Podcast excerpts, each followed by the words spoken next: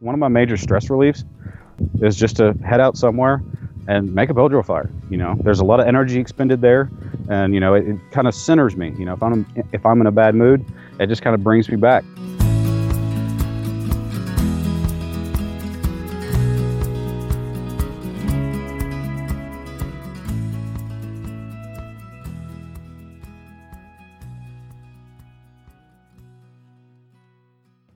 Hey, folks, welcome to the Adventure Sports Podcast. I'm your host, Mason Gravely. You know, one of my favorite things to do is uh, kind of like what Mo- Joe mentioned at the beginning of this, and that little sound bite you heard, is build a campfire.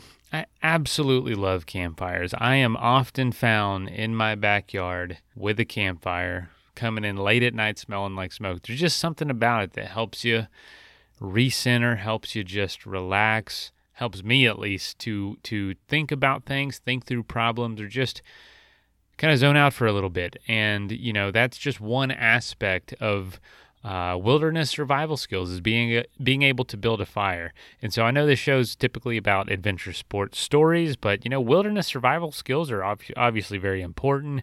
Uh, they're fun to talk about, even if you never use them. They're just fun. They're just fun to do. It's it's exciting. It's it's a craft, you know that that's really fun. And Joe here knows a lot about it, but this is an episode from 2016. Kurt was the host. This is Throwback Thursday, by the way, as you as you already know. And also, you just never know when you might need some of these skills or just some some of the know-how, especially if you're in the backcountry a lot or you get hurt. I've, I, my friends and I, we, we, you know, we get hurt all the time uh, on trips, so it's just nice to know some of these things for those for those occasions. And outside of being hurt, another thing you need for an experience is good gear. And so that's why I am excited to continue um, promoting rerouted.co. They are an amazing platform for buying and selling used gear. I'm a huge proponent of used gear. I'm a yard sale fan. I love estate sales. I love, love, love getting things used. In fact, the shirt I got on right now came from a yard sale because I love used stuff. One, it's unique. Two, it's a heck of a lot cheaper. And three, it just feels good to keep things out of the landfill. You know what I'm saying? Uh, it's so many, so many wins, not a lot of downsides. So if you have gear that you want to get rid of that you think someone else could use on their adventure, go to rerouted co. That's R E R O U T E D dot co. Or if you look, if you're looking for something specific, definitely check there first. They've got a lot of really unique stuff and at great prices. You know, way less than you're going to be paying, paying in some of these big stores um, for stuff that works just as well as the stuff on Rerouted. Check that out. Um, and yeah, let's learn a little bit about some wilderness survival skills. All right, here's the episode.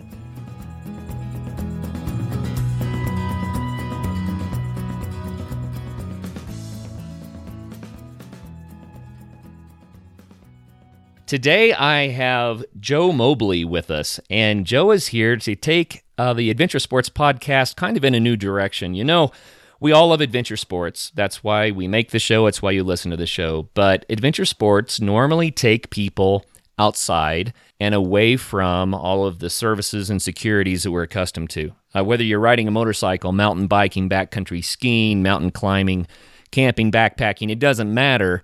You're you're removing yourself from all of those, I guess, societal safeties, right? And I think anyone that does adventurous things like this eventually finds himself or herself in a situation where they have to rely on their wits and on their skills to get out of a bind and to get through safely. And to that end, Joe Mobley has been studying bushcraft skills and wilderness survival skills for quite a while and has developed a, a YouTube channel where he reviews products and talks a lot about bushcraft called Feral Woodcraft. And Joe is here to talk to us about wilderness survival and about uh, what to do when things don't go right and we have to work our way out of the woods, so to speak. So, Joe, welcome to the program. It's an honor to be here, Kurt. Thanks for having me.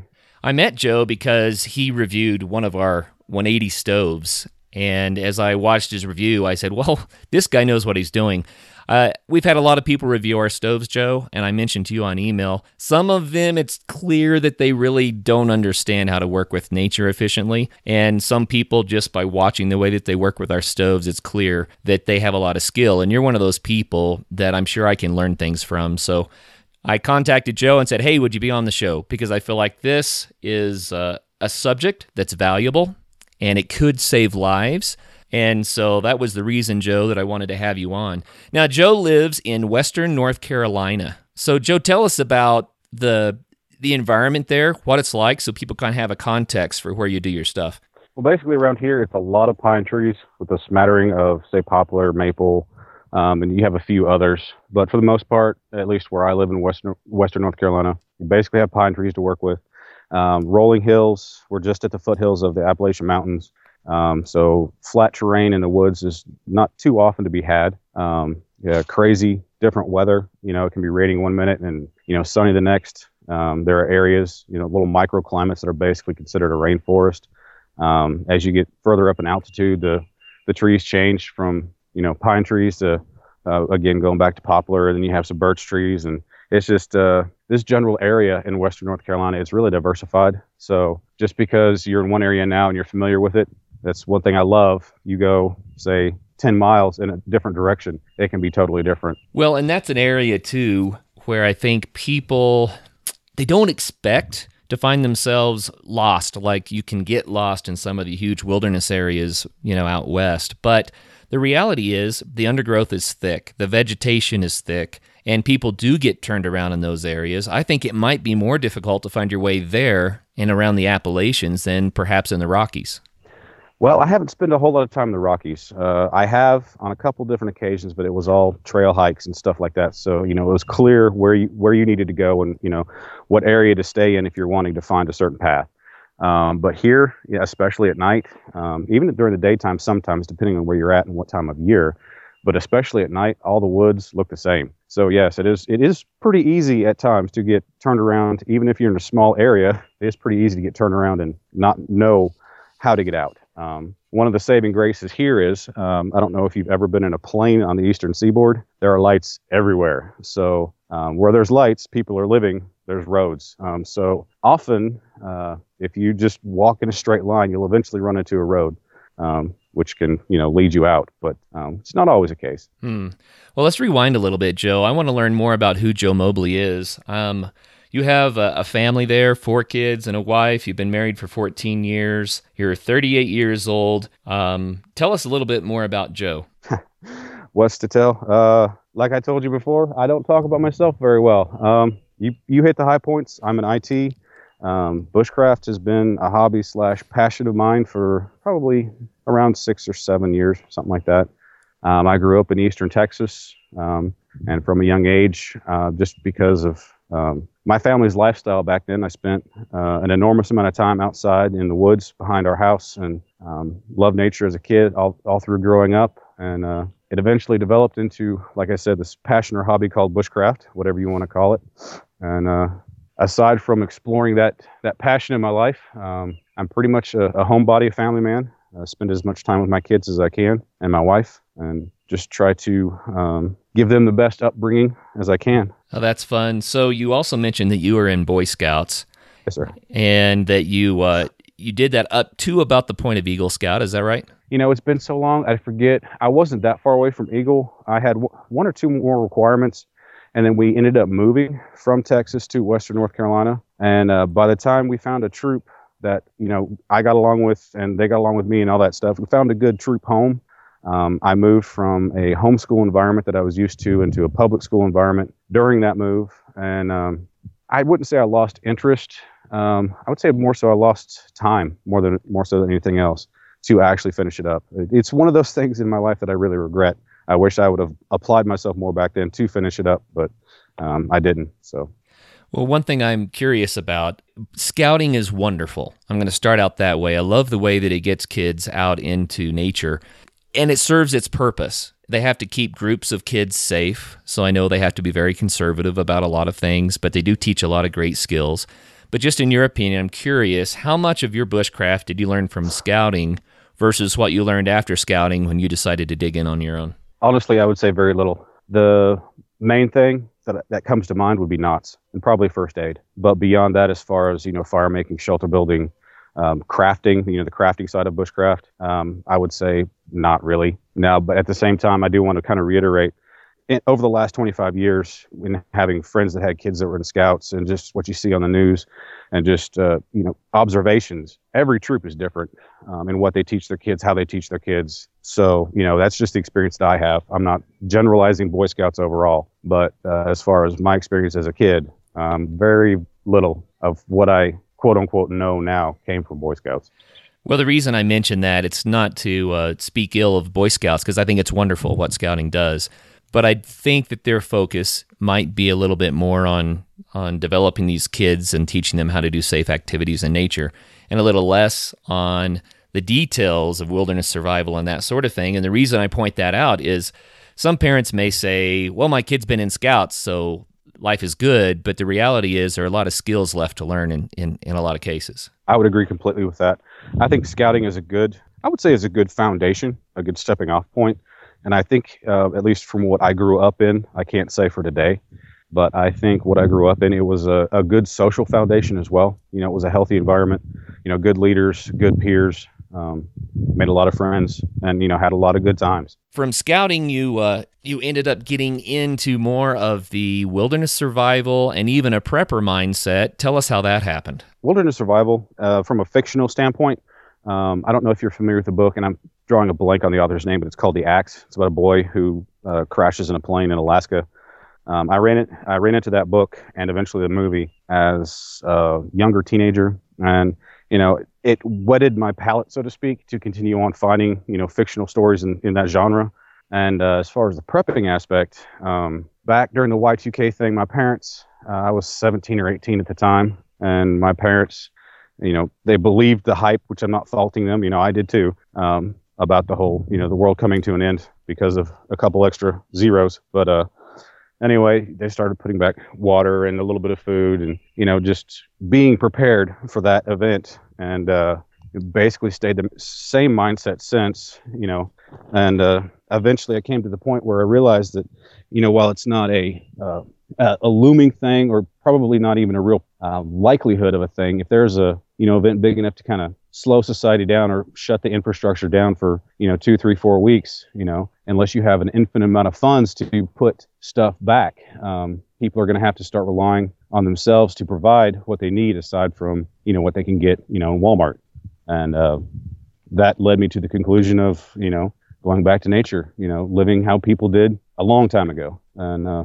learning how to live off the land, find your food, sanitize water, you know, and if need be, if you you know live in nature. Sure.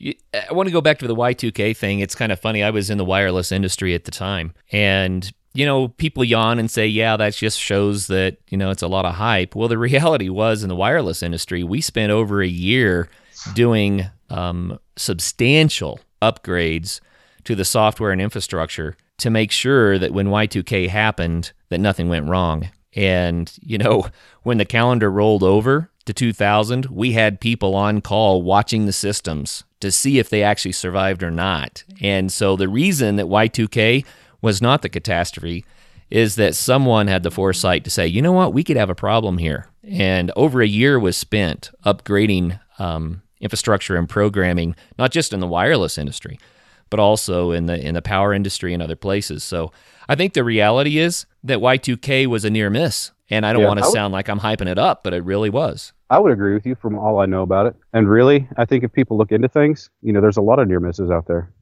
Um, so, I mean, how close to a near miss they are is, you know, is dependent on the event and what is done about them. There are the people that are the doomsdayers who, who say that society is going to collapse. And let's hope and pray that that never happens, Joe.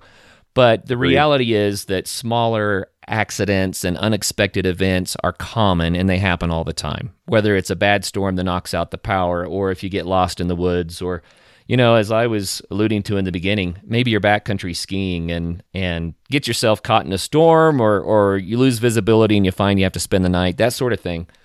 There are a, a number of ways that adventurers can find themselves needing to lean back on nature craft, bushcraft type skills to get through a bind. So, anyway, regardless of whether we ever have a large scale emergency or not, it's worthwhile to learn these skills. And besides that, it's a ton of fun. I would agree completely. Like, uh, as we were talking before the show, as I told you several times, you know, what my exploring this uh, you know, wilderness survival and bushcraft, you know, I started it because of an interest of taking care of my family if you know the bad ever happens, but it, it quickly turned into a passion. Um, so it's not really focused on the necessarily the survival aspect of it anymore. It's I just love the learning and I love the activity of it. Well, hey, let's uh, let's stop for just a minute and consider what it means to be self-reliant in the woods. Some of the greatest explorers in human history had to be self-reliant in the woods. The pioneers. I mean, you go all the way back to Lewis and Clark, right? Had they not had extensive skills, they would have had a hard time doing what they did. Um, change the scenery a little bit. What about Ernest Shackleton? And what happened in Antarctica with, with him and his men. Um, the greatest explorers on the planet have always had to rely on their skills and wits to get through. And so I think it's just bushcraft skills go hand in hand with what it means to be an adventurer. And so let's let's put together a situation. So Joe, let's say that someone is out in nature. They could be doing almost any adventure sport that's nature related, and weather changes. They can't get back to their vehicle or to their house what should they do? What are the first steps that they should do to uh, to survive in a catastrophe? My opinion, everybody's opinion is going to be different, but my opinion is stop immediately and evaluate. Number one, to their best guess, where are they? Number two, what you have on hand, and number three, what do you need? That would be my my first step. Uh, beyond that, you know, a lot of it's weather related. Um, a lot of it's uh, related to what you have with you. I mean, it's a game changer if you have you know, two quarts of water with you, water is not necessarily an immediate need. The same goes for food. If you have a couple meals of food, you know, food is not an immediate need. Um, so if you have a tent with you or a tarp or you know hammock set up, you know, shelter is not an immediate need. Um, it, it all depends on what you have. So let's say you assess your situation and, and it's getting cold and you don't have the tarp and you don't have the tent. Again, it goes back to area dependent. Um, it, here, it's really a toss up what your priorities are. I would say if it's wet or looking like it's going to be wet, shelter should probably be your first priority and then worry about your fire. Um, if it's not going to be wet, and depending on how cold it is, fire should be your first priority. There is no hard set recipe for survival or what you should do in any particular incident. Um, a lot of survival is thinking on your feet, evaluating what you have, and then setting your priorities accordingly. You know, I've long argued that um, hypothermia is probably the, the most urgent threat in most situations in Colorado, anyway, because it gets cold every night, even in at altitude in the summer. I mean, you're gonna you're gonna have freezing temperatures. So, finding a way to conquer hypothermia seems like a, an important problem to solve, whether it becomes a real problem or not. And so that can be done with insulation, shelter, and fire. If someone said, "Okay, I uh, I think I'm going to be dry," and I want to build a fire, what are the benefits of having a fire? And how, how can they start a fire in the woods if they didn't come prepared with, you know, matches and all that stuff? Well, my first go to, you know me, is going to be probably a bow drill set. Um, and I, I, hate to keep on repeating myself, but a lot of the method, meth- or at least methodology, is going to be area and resource dependent. Um, if you don't have any trees, I mean, depending on what altitude you're at, if you're above the tree line, uh, your options for fire are pretty limited. Um, but you know, if you're down uh, lower, and I'm assuming in your part of Colorado you have a lot of spruces, a lot of pines, and stuff like that. Um, depending on how resinous they are, you're going to have a hard time getting them going. Um, but yeah, my first go-to without a modern way of starting a fire would be a bow drill. The bow drill setup has has been used for thousands of years by humans to make a fire, but I would challenge anybody, even if you give them a bow and a drill with the right kind of wood, to make a fire on their first try or their 10th try for that matter? You know, I've uh, met or talked to quite a few people that claimed that they had done on their first try and that it was easy. I'm probably going to upset quite a few people here, but that's usually the first sign that someone's never done it. um, so I'm not saying nobody out there has never done it on the first try. It's possible, but it's going to be rare. I think what really matters is the the materials you have to work with. The reason I bring it up this way though is not to say that it's impossible, but just to say that for someone who likes adventure sports, um, learning how to make a bow drill fire is probably a really good safety skill to have. But don't think that you can read it in a book and then if you find yourself in a bind, you'll be able to do it. Um, exactly. It takes practice and it takes uh, learning the nuances. It's a coordination issue in a lot of cases. Yeah. It's like learning to play uh, uh, pool or something. You know, you can't yeah. you can't shoot a perfect game of pool until you've played a thousand games or more. And uh, learning how to make a fire with a bow and drill is is similar to that in the sense that you have to develop that dexterity and that coordination. Exactly. There's there's a lot of muscle memory involved, and I'll take it even a step further when you're when you're uh, putting it to it's something you have to practice.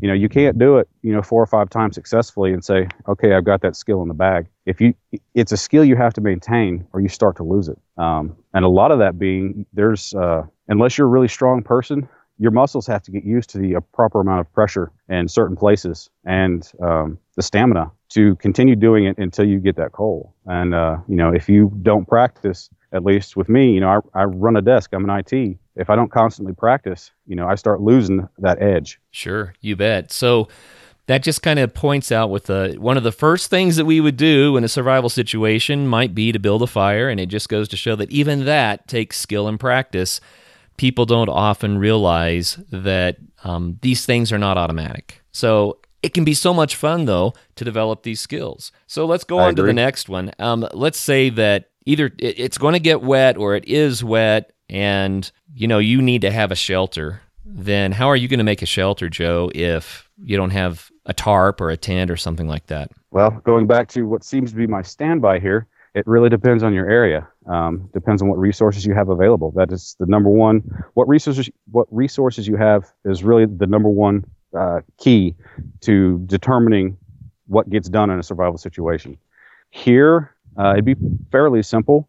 Um, you know, just you can find uh, downed trees pretty much everywhere.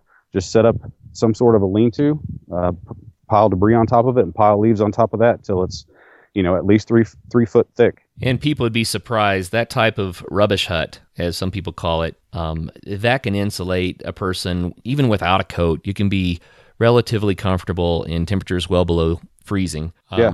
And it, it can really make a huge difference. Yeah, the key to that is really is controlling the amount of airspace in there. Keep it low to the ground. Have good insulation on, on the floor of your shelter, but keep it low so there's not a bunch of air above you on and not a bunch of area for wind to come in the front. Sure. And another point with that type of a shelter or a snow shelter, too, is that you just disappeared. You're invisible now. Um, people that are looking for you will have a very difficult time spotting you if you're inside of a rubbish hut because it looks like a pile of leaves that blew up against a log. Exactly. And so, if you're wanting to be found, always put something up hi- as high as you can reasonably get it where it can be spotted, something bright and flashy like a bandana or, or a jacket or, or a pack or something where if you're going into a rubbish hut or into a snow cave and you want to be found, that people need to be able to see where you are. Exactly. Well, Joe, let's talk a little bit about feral woodcraft. You started feral woodcraft when you got into learning these skills. How did that develop? Uh, feral woodcraft, like like I've told you before, it didn't really have a name back then.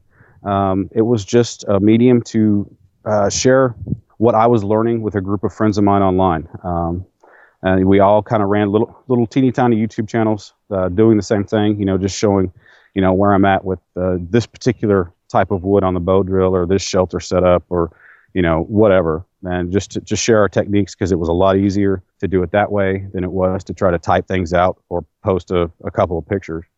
And then it just over time, um, as my experience and knowledge grew, um, it turned into what it is today, um, where share what I know, which I'm not claiming to be an expert or anything like that, but share what I know with the YouTube audience as well as you know share my gear experience with them through through reviews. So the name of your YouTube channel is it is Feral Woodcraft, isn't it? Yes, sir. Um, it came to a point, I don't know, probably 18 months or two years ago, where I felt like um, it needed a name, and uh, that's what I came up with. Um, basically, woodcraft, uh, I, because I like that word better than bushcraft, honestly. And uh, feral, it's uh, you know, it's a take on wild. Um, you know, I, I look at my take on bushcraft, woodcraft, survival as not a cookie cutter version. Um, I like to learn things for myself, find my own way. Um, so a lot of what I do is probably a little bit abnormal, or I have my own twist on what you would consider the, the mainstream uh, bushcraft or survival community.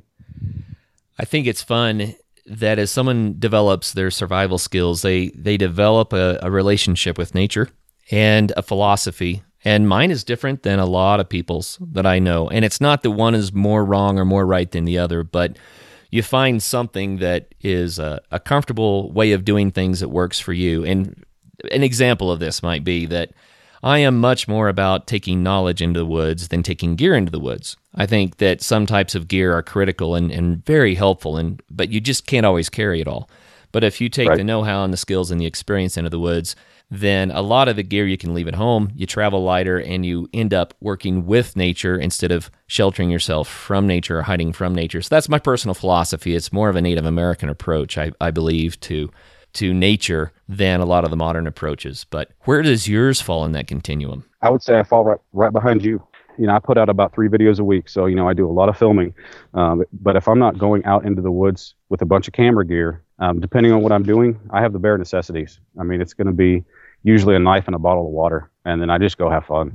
I mean, I'm not saying I go spend time out there, you know, and survive off that with for days, but uh, you know, it's uh, one of those things where I take just what I need. It provides for a better experience, in my opinion scavenging re- resources that you have. It, it kind of forces you to open your eyes and, and uh, see what is around you more than if you have brought everything you know that you have in your house with you. It just if you do that, it just takes away from the experience. Sure. It's a it's a glorified motel room.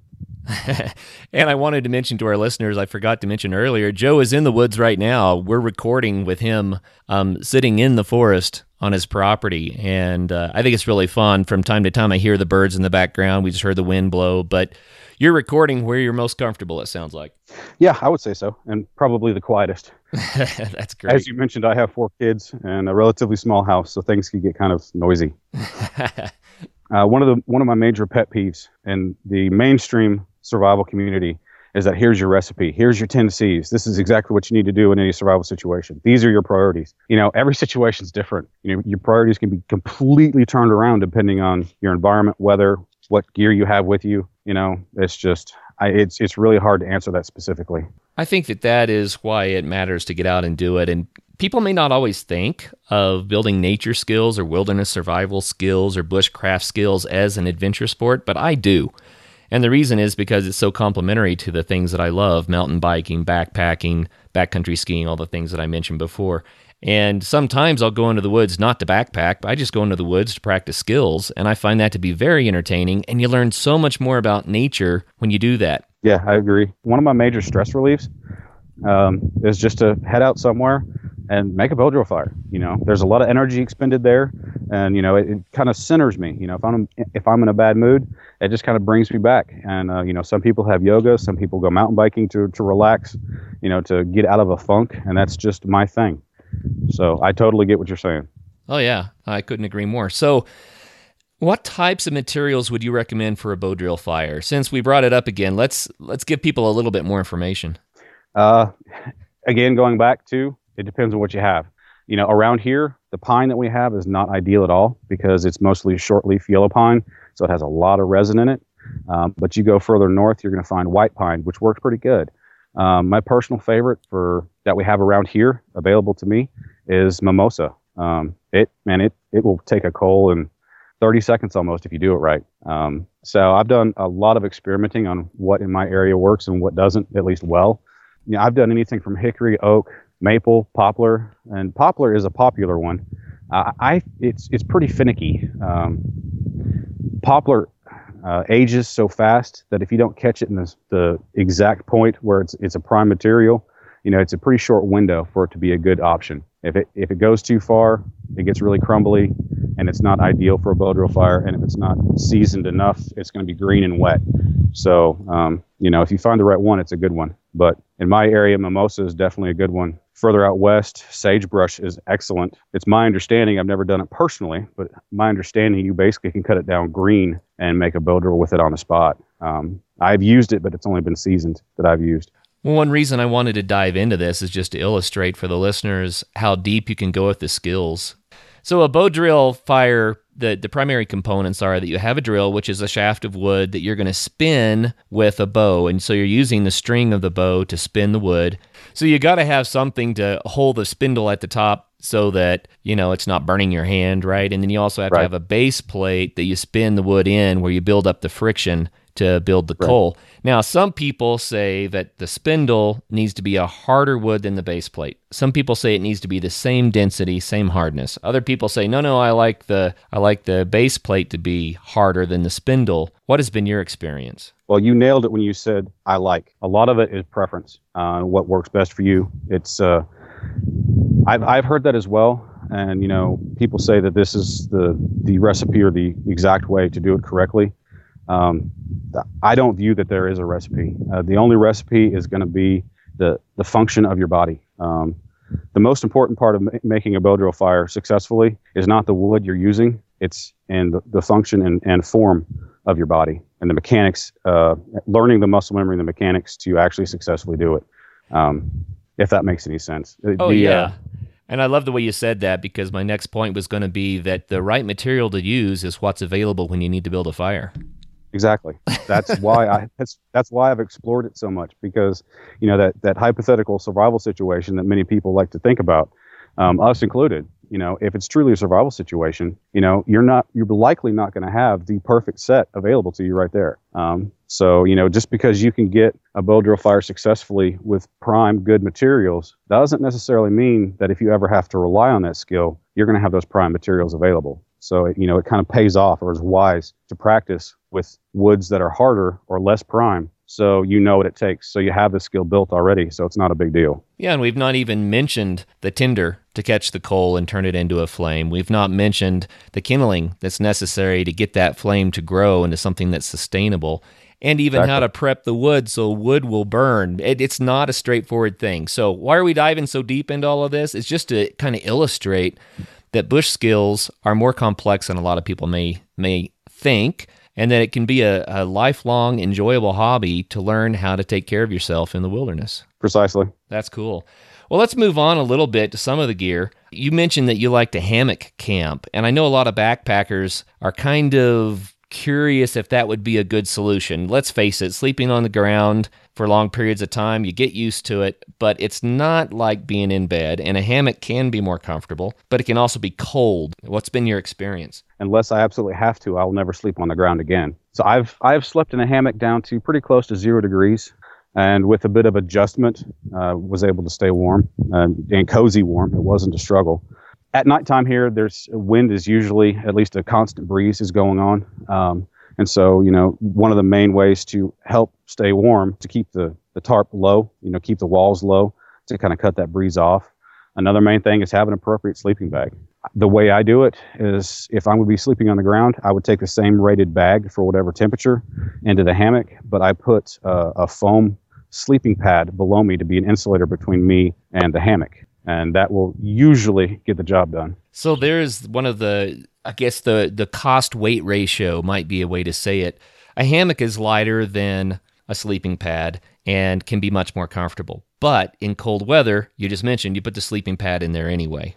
And so Right. maybe you're not saving on the weight. But what about the comfort? What do you gain from that? That's a lot more comfortable. Um, I sleep better in a hammock than I do my own bed, and we have a nice bed.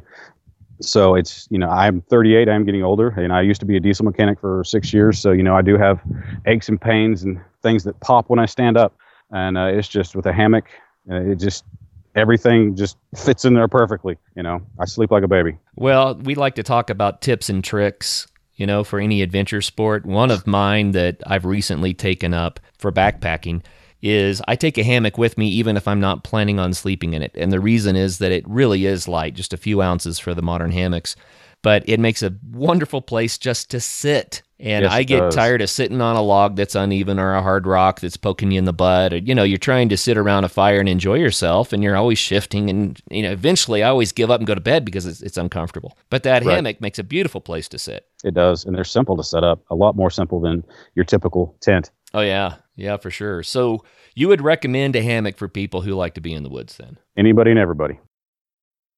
Let's take a quick message break and hear from the folks that help make this show possible.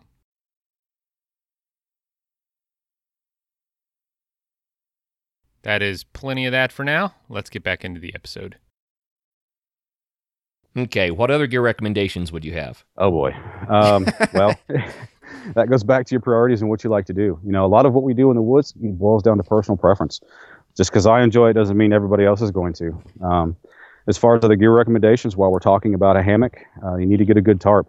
Um, and doing that, you need to think, okay, you know, how close do I want the fire to be to my hammock setup? You know, if you know if it's going to be real close, you probably don't want to go with the the synthetic materials. You know, go with if it's heavier, go with oilcloth, or you know, do what I do and get a cheap, you know, four dollar tarp at Lowe's that will wear out in six months. But I don't have to worry about you know blowing coals or anything like that, burning holes in it instantly. So, Joe, do you have a story just about a, a really fun day that you had um, doing bushcraft in the woods? Tell us what the weather was like and, and what was accomplished that day and why you enjoyed it. Uh, well, the first one that pops out in my head is my favorite area around here to hike and backpack. That's uh, Linville Gorge. Um, I don't know how many people out there are familiar with it, but um, it's in basically northern western North Carolina. Uh, it's uh, just a like a miniature canyon with a, a, river running through the middle of it at the bottom there is several um, hiking trails that run down into it and run the length of the river. It was the second time I'd ever been in there, I believe. And one of my friends talked me into going down a trail that I hadn't been on, and it's also rated as one of the hardest trails on the eastern seaboard.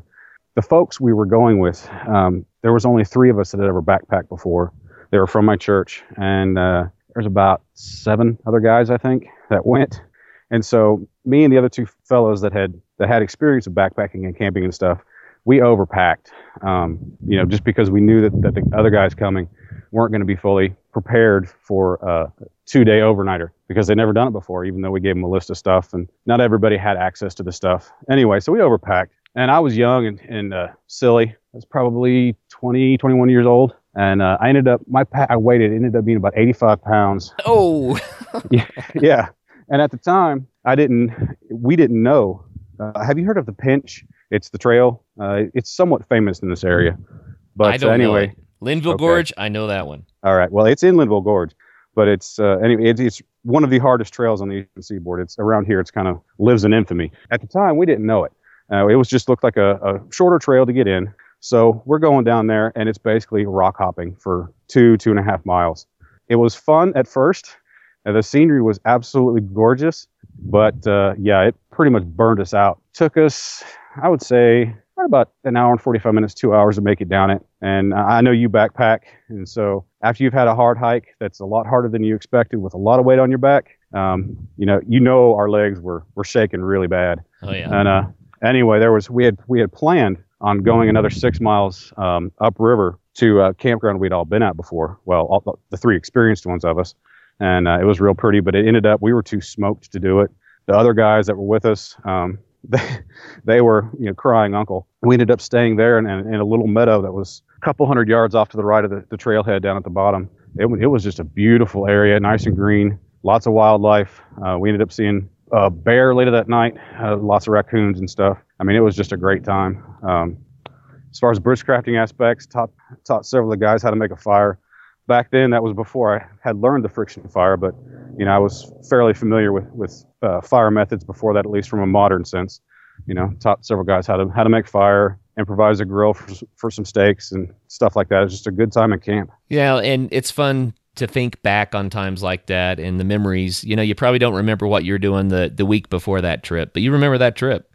Yes, I do. And that's the beauty of adventure sports and getting out there and doing stuff. So what about a time that things didn't go so well? It's one of those stories that makes you feel stupid, um, but in, but everybody else around you gets a good laugh. Um, I was out on my property. Uh, a buddy of mine wanted some fat wood, and you know there's, there's pine trees around here. there's fat wood everywhere around here. And for those that don't know, fat wood is basically just um, dead pine where the sap and resins have settled and kind of hardens that dead wood, and they kind of merge, and it's just it's a really good fire material. But anyway, I was out looking for some fat wood for some buddy of mine. I'd been out in the woods basically all day. It was cold. You know, I didn't have a spare battery for my cell phone. Um, I didn't have spare lights for my flashlight. It got dark. And so, uh, me being arrogant like I was, you know, hey, I'm basically on my own property. I'm not too terribly far from my house. It's not worried about getting dark. I can finish up digging up this stump and make it home. Uh, about two or three minutes into my walk home in the dark, my flashlight dies. I think, okay, well, no big deal. I grab my cell phone, which has got uh, one of those flashlight apps on it that uses the, the flash from your camera to, to just shine constantly for a flashlight. So I start with that, and then, you know, just a minute or two later, it dies. And so, with no no spare batteries for anything, I'm stuck uh, probably three quarters of a mile, maybe a mile from my house, not being able to see hardly anything. So I start walking in the direction that I quote unquote know my house is, and I keep on going, keep on going, keep on going, and my house never shows up. And so I started, you know, I had to stop and think, all right, well, I can't call out and have my wife holler to, you know, kind of get my bearing. Going back to the beginning of this, you know, like I said, at night around here, all the woods look the same. You know, it's always hilly, you know, the, it's all pine trees for the most part. And so it, it, there's no real landmarks unless you know the property really well. But at nighttime with no light, you can't see them anyway. I ended up finding a clear enough spot to find the moon and relating it to where I'm pretty sure where it should be if I'm looking at it from my house. And I walk towards a road that I know is there. And then I get to the road eventually and walk home. so on your own property, yes. that just goes to show how easy it is to uh, to have an adventure you didn't expect to get turned around on your own property. You ran out of light and lost sense of direction. That can happen so easily. Yes. Well, it's one of those stories, like I said, where everybody laughs but you. My wife had a gr- good old laugh when I got home. I'm sure. But you know what? You did made a lot of sense. You found a clearing where you could see the sky, and you knew how to read the sky enough to get your get your bearings, get your directions. So that's yep. good advice for anyone who's out there. Uh, if if you know your environment, I was fortunate in that you know I live here. I wasn't so far from my home that the angle of the moon was going to be different than what I'm used to, and honestly, I was pretty fortunate that I remembered about where it should be for the you know for what I'm used to seeing, so I could get it because you know the angle of the moon changes on a daily basis. So, you know, it was one of those luck things there. So I was lucky as, as much as I was, you know, thinking ahead. Oh, yeah. You know, I have similar stories. I think anyone who spends time in the woods does, but I've realized that my sense of direction is not very good, Joe. So I've spent quite a bit of time learning how to read the stars and, and read the sun and the moon and that sort of thing so that I can get a sense of direction from my environment because my natural sense of direction is so poor. An example, I took my 13 year old son backpacking, and we were about seven miles into the Colorado Rockies. And we had ended up camping off trail. And as we cut back through the woods to get to a trail, um, we were huffing and puffing up a, a serious grade at probably almost 12,000 feet. And I'm just fighting my way through. And my son finally says, Where are you going? and I turn around and look at him. I go, What do you mean? I'm going to the trail. He goes, No, you're not. His sense of direction is excellent. So I had to stop and look around at the lay of the land and what I knew about the the area, and then I realized he was completely correct. And so I had to turn over 90 degrees from the direction that I was walking so that we could intersect the trail. Um, it's oh, so wow. easy to get turned around, especially for someone like me who doesn't have that great sense of direction. But uh, he certainly does. So he saved our skins. Yeah, it, it, I mean, getting lost even in, in, a familiar area, if you're not paying attention, it can happen to anybody. I mean, even if you are paying attention, it can still happen. So um, it's definitely something to keep in your mind to be prepared for, at least mentally. Um, keep track keep track of the landmarks. If you're walking somewhere, keep track of your landmarks. So when you want to go back that direction, you at least have a general idea if you're right on track or not. Yeah, and I think getting lost is probably the number one thing that happens to people when they start doing things in nature. Um, that, that is a threatening situation. And it doesn't have to be life threatening. I often say, you know, attitude is, is everything. And if you find that you don't know exactly where you are, it doesn't mean you don't know how to get out, right? Exactly. You just have to kind of keep your mental attitude positive and, like you said, assess the situation and sort out what the best plan of action is. And in some cases, the best plan of action might be to stay put. Yep, I agree um, totally. Uh, it might be to be just where you are and, and try to make some sort of a signal fire or, or get found in some way. But sometimes you have to rely completely upon yourself. And that means you're going to have to choose a direction and you're going to have to be able to maintain that direction and move. And uh, there's a lot to that, a lot that can be learned. So I agree completely. And taking it a step further, and I, I realize it's not as flashy and it's not a popular solution, at least when we're theorizing about those survival situations. But you know, we live in a modern age. Um, you know, there's no reason not not to have a cell phone with you. And yes, I realize that not areas of the country are you know blanketed in, in cell phone coverage, but it's not that uncommon. And you know, if you do get into that situation, use your phone. I mean, that's that should be your first thing. If you have signal, call for help. sure, you bet. Do the obvious stuff first, right? But Exactly. it's always fun to have the skill set so that if everything else fails, you know that you and nature will be okay. That nature is your second home and that you may not get out when you expected to, but you can still get out safely and have a fun experience in the process. I agree wholeheartedly. Well, Joe, do you have any parting thoughts for us, advice for people that would like to uh, get into bushcraft and learn more about how to work with nature instead of against her? First step, in my opinion, uh, again, probably not a, a popular answer. A lot of people are going to uh, point you to books, you know, by Nessmuk or Kephart or Sears. I would suggest if you're interested in beginning, it's free. Go to YouTube, watch a lot of videos. Keep in mind that not everybody owns the skill that they try to try to portray or try to teach. Um, so watch a lot of different folks. Don't just watch one. Get used to the activities. Find where you want to start. Something that stands out to you, whether it be fire or shelter or you know camp cooking or something like that. Find an area where you want to start and prioritize. What do I need to learn this skill? What do I need to own this skill? How do I need to practice? Um, and you know, while learning these skills is you know it's romantic to look at doing it out in the woods as the proper way to do it. There's no reason why you can't learn them in your backyard or your patio on your apartment. Find what you like and go from there. And then as you get into it, if like me and a lot of other people, when you start learning, it will become more than just something you're learning or a hobby. It will become a passion, and your search for growth in that area will expand. Something that I think is a, a huge benefit that people probably all find out about but may not expect in the beginning. They think they're going out to learn survival skills in the woods, but what they're really doing is they're they're learning how to work with nature. And I have said that several times, but when you get more familiar with the natural environment around you, then wow, there's so many benefits to that. It's so good for the spirit, it's so good for health. It recenters a person, and like you mentioned, stress relief. There's so many ways that just going into the woods helps. And I, I tell people, man, if all you ever do is go out, lay down, and look at the sky through the trees, you'll find that that's a different experience and something that will add significantly to your enjoyment of life in general. I think. I agree wholeheartedly. It's uh, you know, like I like I've mentioned earlier, you know, just going out and whipping a, a bow fire, or just sitting at the base of a tree and watching nature, listening to nature. It's, you know, some people have yoga, some some people have mountain biking or whatever. This is a my form of relaxation and stress relief. Well, very cool. Well, Joe, thank you for giving us an introduction into feral woodcraft or bushcraft or naturecraft or wilderness survival, however you want to say it. There are lots of different ways to say it, but the information that you gave us is is sound and I think it's a great place to start and all the listeners out there, I do encourage you if you love adventure sports, then learn some necessary survival skills and you might find a whole new hobby of bushcraft along the way. So Joe, thank you very much for your time today. Thanks for having me. It's been a lot of fun talking to you and talking about my passion. right on. And for all of our listeners out there, until the next show, get out there and have some fun.